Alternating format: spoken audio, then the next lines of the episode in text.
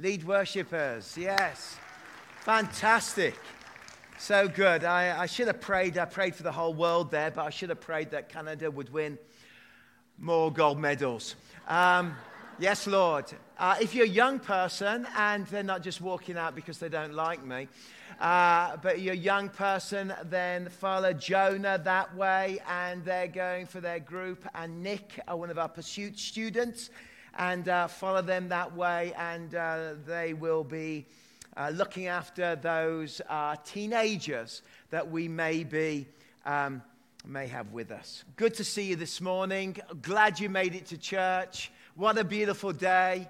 Did wonder whether anybody would come. Honestly, I was like, oh, yeah. And Satan did uh, come and whisper to me in the ear and whispered those two words that no pastor wants to hear big white. And I was like, thanks, Josh, for that. You got it. Uh, yes, a beautiful day, a beautiful day on uh, today, and a big white. Oh no, thank you. Oh, Zach, he's such a nice guy, isn't he? I've, I've, I've done my back in. Oh, now we I, am I'm, I'm loosening you up a bit because, uh, because the subject we're going to uh, uh, discuss is probably the central story, and you may not realize this, in the great narrative of 1 Samuel and 2 Samuel, the central narrative. And it comes together at this chapter 16 in these verses of chapter 16 and verse 14, where David goes and starts to serve in the courts of Saul. Now, it's particularly difficult, so bear with me, because it talks about now the Spirit of the Lord had departed from Saul, and an evil spirit from the Lord uh, came upon him. Now, the Spirit of the Lord had departed from Saul, and an evil spirit from the Lord tormented him. Not a comfortable verse. Now, of course, we believe in, in, in, in, understanding the scriptures, the context. But let me take you back for a moment. We have had an, a moment that took place, and that moment that took place was when, when the Lord said to Samuel, Come on, why are you mourning for Saul? It's time to move on, get on with the job. I'm sending you to Bethlehem to the house of Jesse, and there I want you to anoint one of his sons as the king. That's a bit awkward because the king is already the king.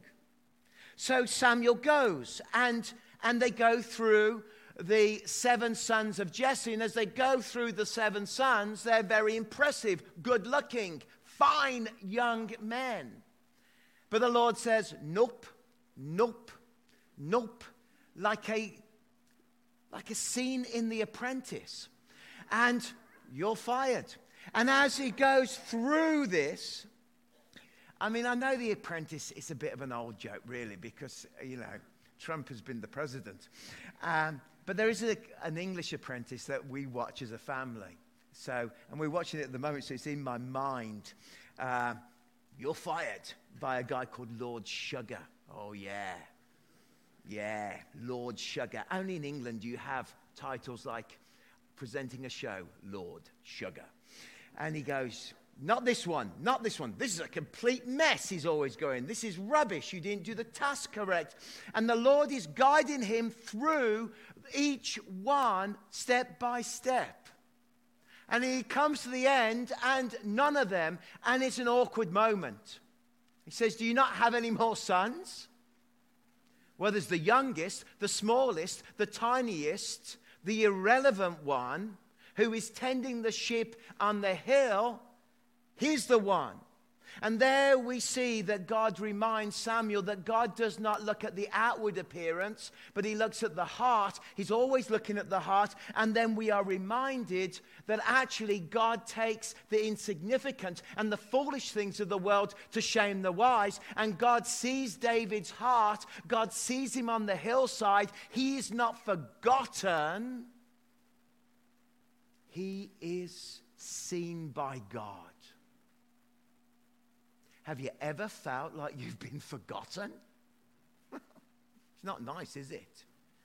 My dad tells a story that when he was like eight years old and his parents were moving house, they forgot to tell him.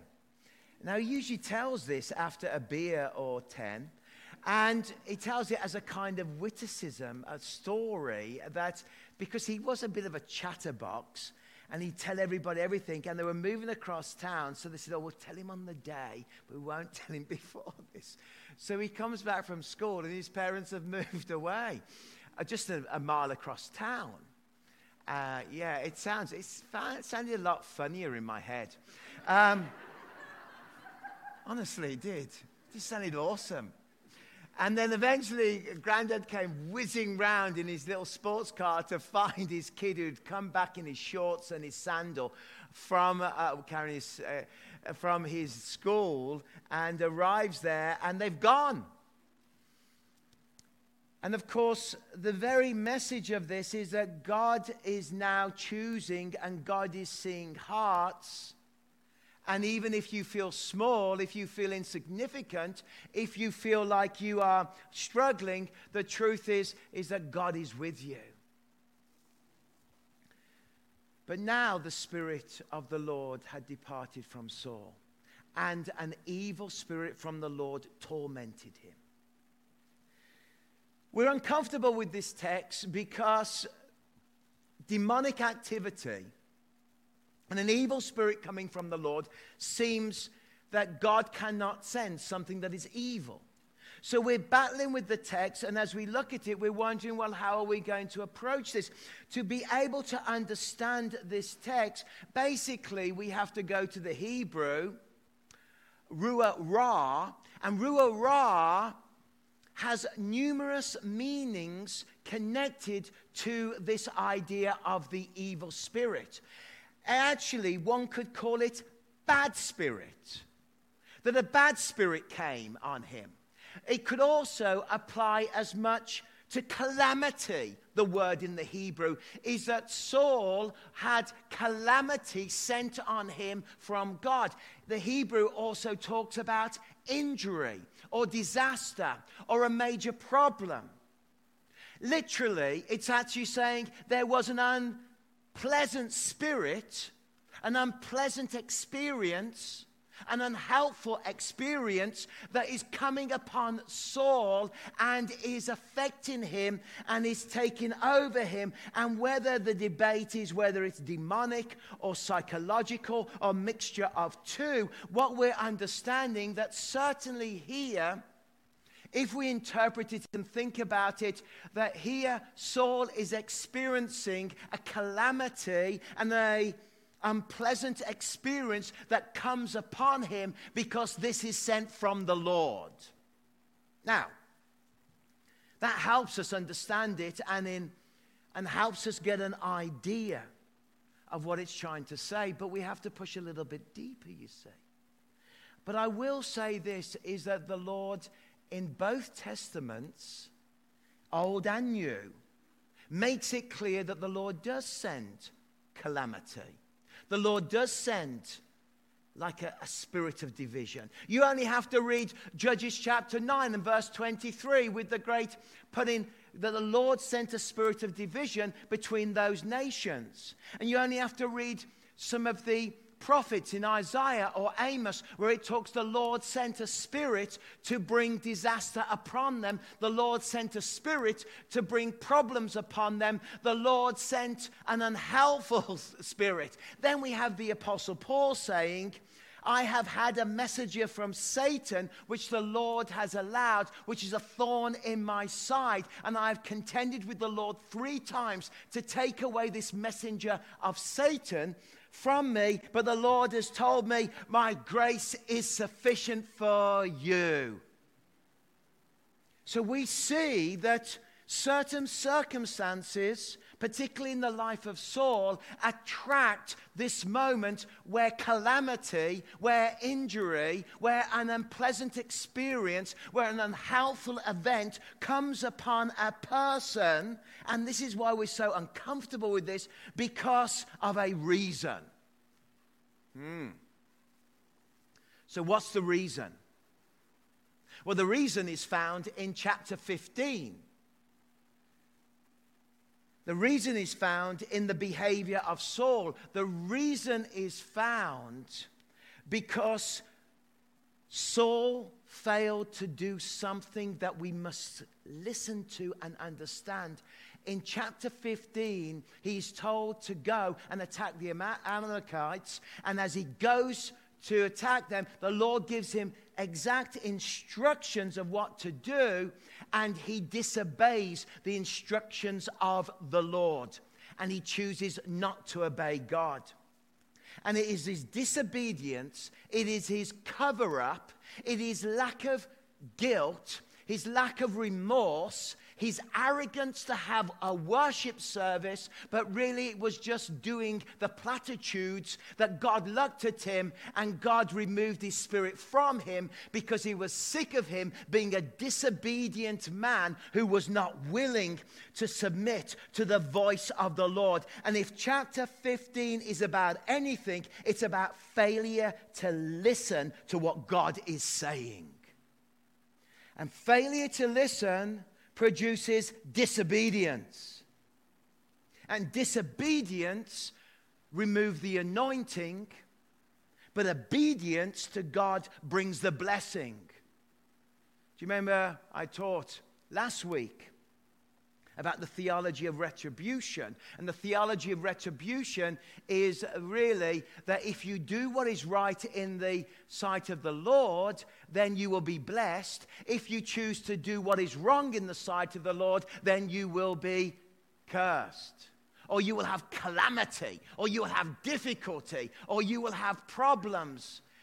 And whether this problem of Saul is a mental health issue, a demonic issue, or a combination of both, the root cause of his problems is his inability to listen to the voice of God. And often the root cause of our problems is to, that we do not listen to the voice of God or to the word of God within our lives.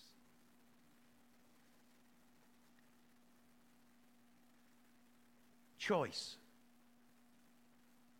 Choice is a really important thing.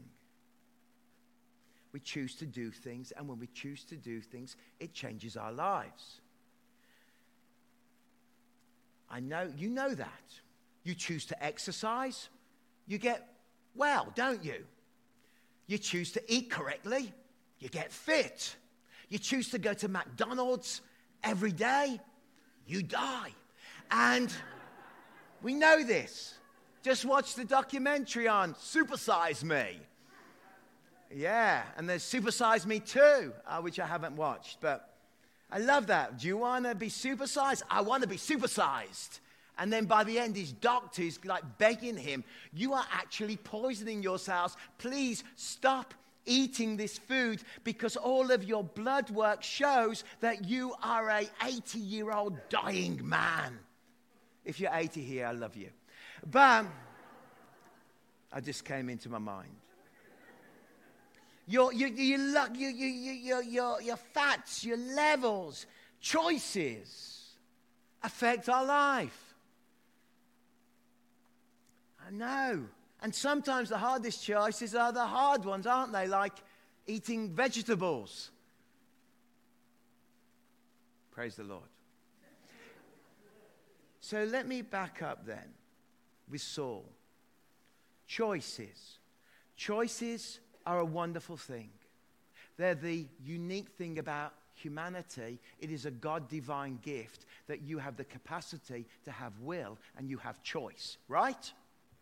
Choice, therefore, is a massive privilege. And we are privileged to have choice. We are privileged to be able to make decisions about our lives. We are privileged to be able to make change. We are privileged to be able to make choices. It is a beautiful privilege to make these choices because this is the very nature of humanity and the very nature of, of the biblical text is teaching us right the way through the history of Israel is that choices, they have a choice to serve God or not serve God, and that choice comes with great responsibility.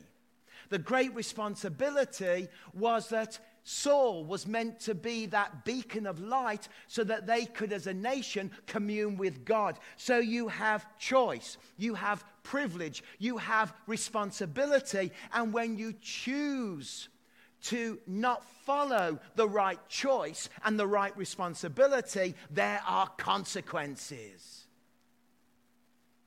Have you ever played that game, Consequences? Ah, oh, it's brilliant, isn't it? It's when you get a piece of paper and you fold it all up and somebody starts a story, then you pass it around. You know this game? Nope. Okay. And, and then everybody in the group gets to write a line of the story, and at the end of it, you read the story back. Don't play with it with teenage boys. But get a chance. Consequences are there, and therefore, the consequences affect our character because we've got our responsibility, we've got our choice, we've got our consequences, and those consequences set the kind of character of which we are going to be, and the kind of traits and the kind of person we are going to be. And then ultimately, we will be judged on those choices. So the question is who's writing your story in the game of consequences? Because this is exactly what's happening with Saul. What is happening with Saul? He made his choice to disobey God. He forsook his privilege. He moved away from his responsibility as anointed king of Israel the consequences were that things started to go wrong. The ultimate consequences is that there's going to be a transition from one king to another, and he is experiencing judgment. So if chapter 15 is about the failure to hear what God's saying, then chapter 16 towards the end is about his failure to see what God is doing. Because when David comes into the court, he sees David, he loves David, but he doesn't see what God is doing. And so the reason for the torment is consequences that he's been disobedient. The reason for the unpleasant, difficult calamity is because he has made choices that has alienated him from the relationship with God. Let's be honest. How many of us know people or know ourselves that when we've made the wrong choices, it has alienated us from the heart of God. How many of us have watched people struggle in life and make choices?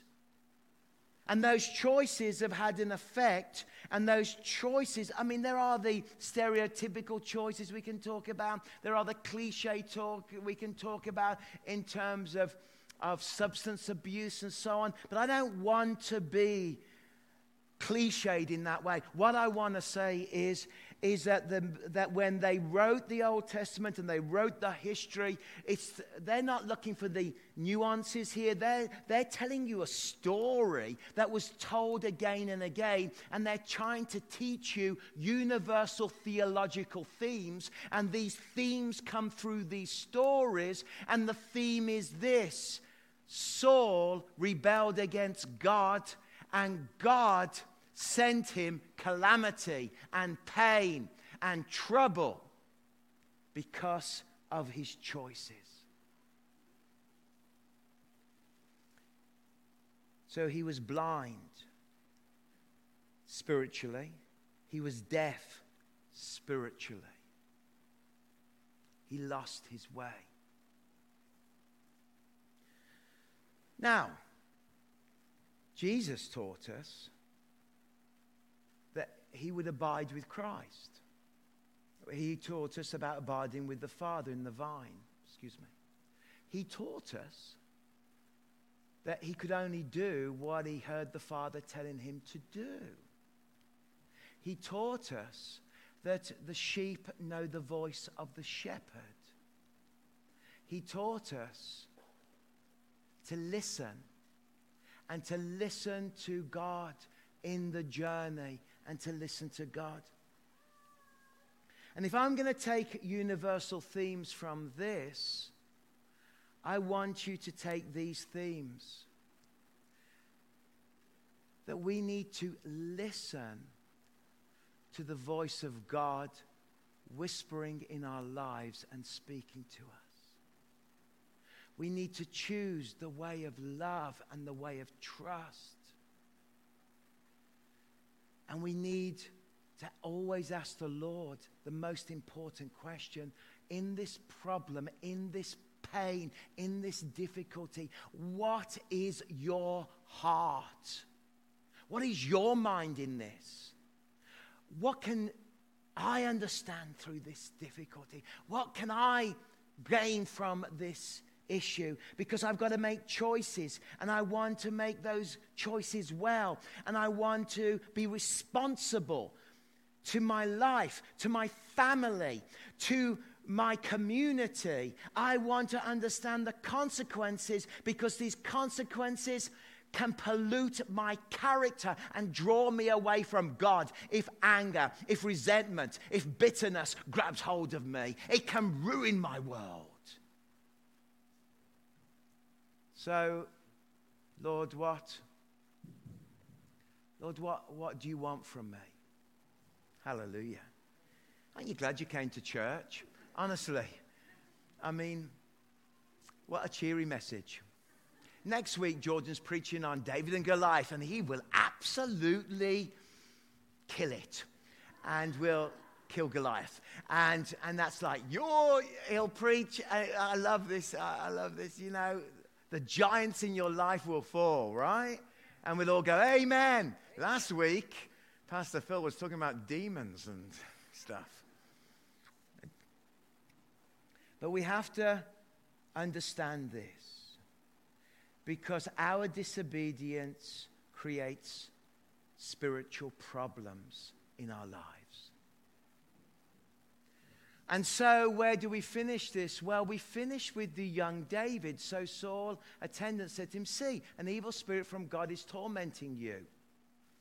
Let our Lord command his servants here to search for someone who can play a lyre. He will play when the evil spirit from God comes on you, and you will feel better. Interesting that worship is the key to bring relief.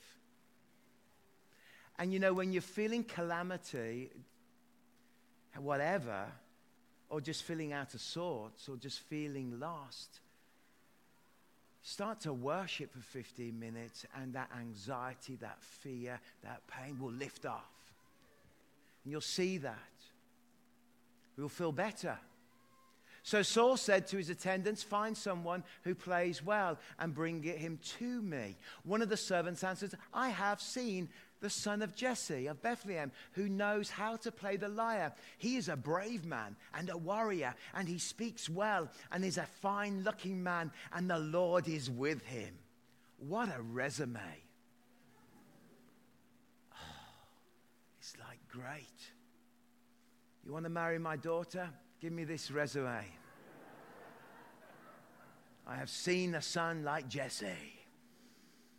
Now, the time frame, probably between the anointing and this moment, was a numbers of years. So we know that, that, that there is things that have happened. Somehow David has become a, like um, perhaps known his musicianship, his talents, his love of worship, and the playing of the lyre, which is like a harp. Then Saul sent a messenger to Jesse and said, Send me your son David, who is with the sheep. So Jesse took a donkey and loaded it with bread, a skin of wine, a young goat, and sent them with his son David. Now, can I ask you what David would be feeling here? He'd be thinking, I was anointed by that crazy individual who's a judge, a priest, and a prophet, all wrapped up in one called Samuel. And he poured a horn of oil over me. And I don't really get it. And I don't know how all this is going to come together. And now I'm called to go to Saul's court. But I want to serve the best. And perhaps he's saying to himself, I don't get it. I don't understand it. You're a young, tiny boy. Something happens to you then, and it's like a distant memory. And now he's finding himself heading towards the courts of Saul. He doesn't understand what's going on. And I think it's really important for us to understand it from David's perspective, because if I take a moment to imagine, David must have been confused. He must have remembered the words, but wondered if they were truthful. He must have thought, well, this is the, what's going on in the big picture. But even in the big picture, I can't see the picture because in these verses, I get the sense that David is in the dark. That David, he's had the whisper of the Lord, he's had the moment from the Lord, but now he's in the dark. And all David can respond is, I don't know what's going on, but I will give it my best. I will be patient and wait for the Lord to do it if God's going to do it. And I will go and I will honor and I will serve and I will be the best person I can be because I want to honor God first. And I feel that David is going to Saul's court with the best of attitudes, with the most openness. He may be thinking, I can't see the big picture. How many of you have been there? You can't see the big picture. Well, somebody said that about 30 years ago that I would be this or that or that or the other. Or I had the moment of the Holy Spirit came to me 20 years ago or 10 years ago and said this. I had this vision, but, but it's not going the way I expected. I don't know. Is it was did that person, you know, did Samuel have too much cheddar cheese before he came? Was he dreaming it? What was going on? Please, it's, it's like See, David has to take the position of being submit to the perfect timing of God. And sometimes you know there's destiny there for you, but the perfect timing of God has to work it out. But it's your personality and your dedication and your humbleness and your willingness to comply to God's will because it's character that is king that makes the difference, even when it sucks, even when it's tough. And he is going oh, on a donkey. I mean, the, of course, it, they only had donkeys then, horses hadn't been invented. But they came from what? The steppes of Russia. Very interesting history, the history of horses. If ever you want to read a fine book on horses, horses are really interesting. So Jesse took a donkey load with bread and skin of wine and young goat and sent them with his son David to Saul.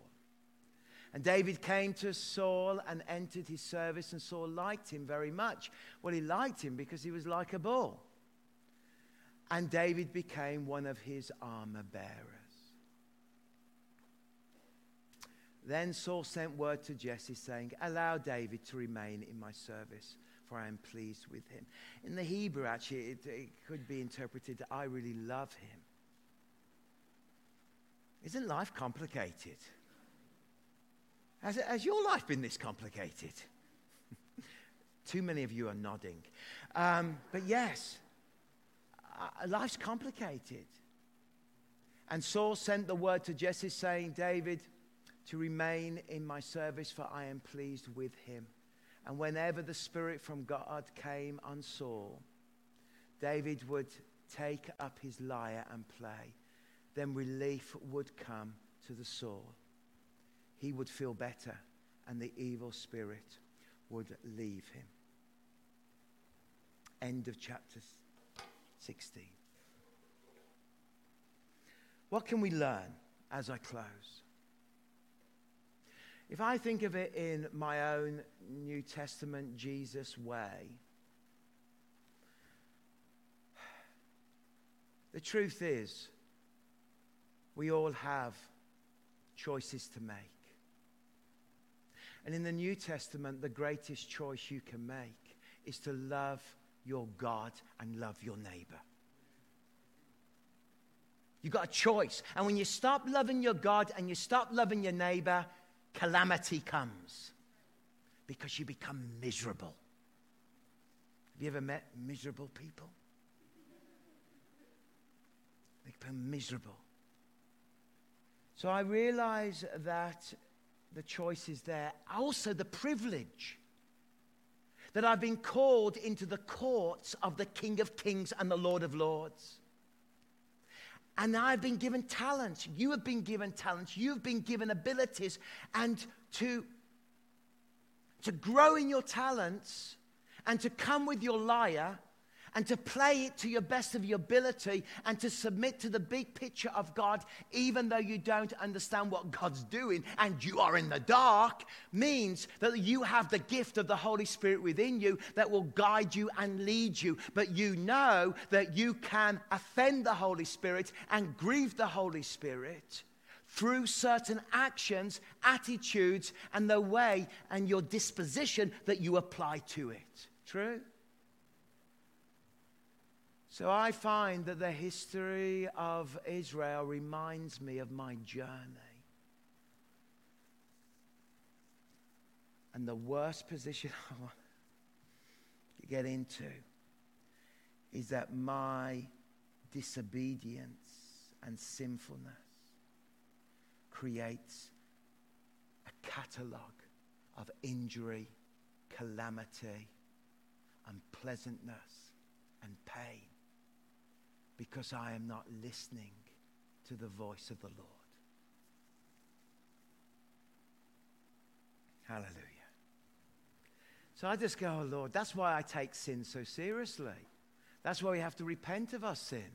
That's why I do inventory cards and set free. That's why we do all of this.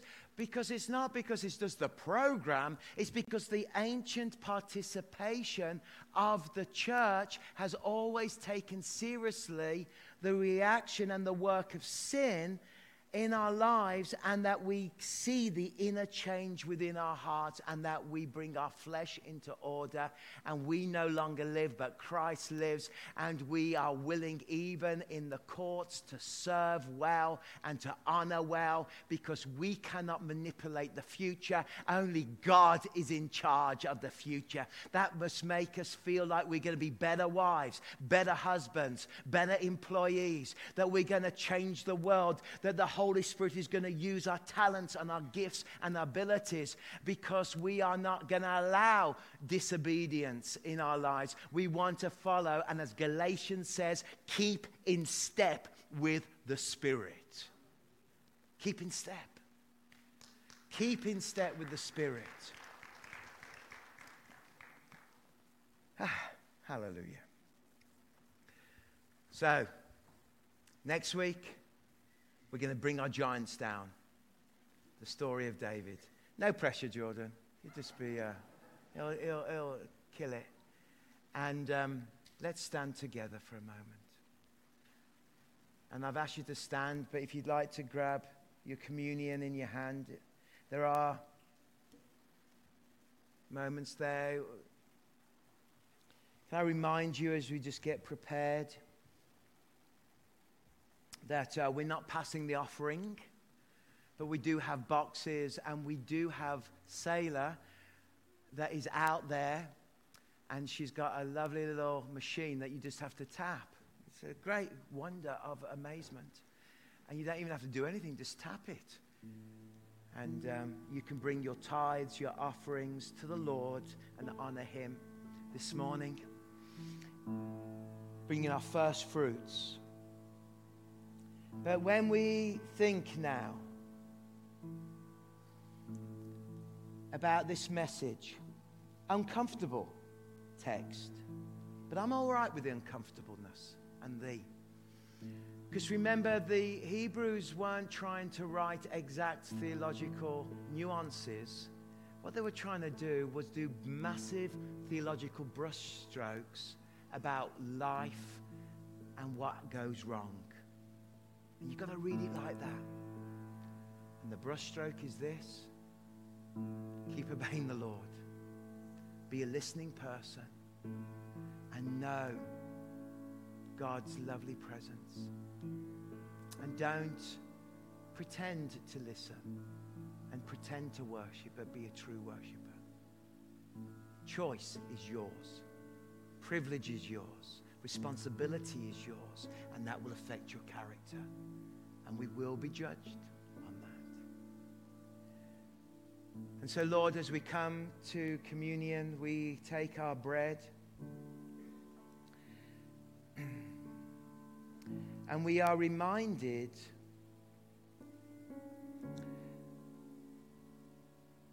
that we need pure hearts. David was seen to have a good heart, but would be shown that even his good heart could be a dark heart. And my heart is dark, Lord. So I take this and I say sorry. And thank you that you exchange my dark heart, my brokenness, my disobedience, my wrong choices. Because we are all prodigals. And we are all recovering Pharisees. And we have all done this and made mistakes. But nothing but the blood of Jesus and the body of Christ that takes away the sins of the world. You replace my unrighteousness with your righteousness. Blessed be to God.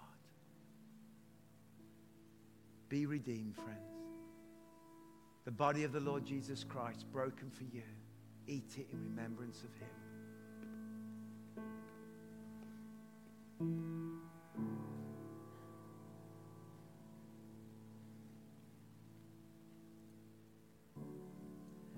The blood of Christ that takes away the sins of the world defeats all evil, defeats all sin and all darkness. Children of God, members of the courts of heaven, the blood of Christ.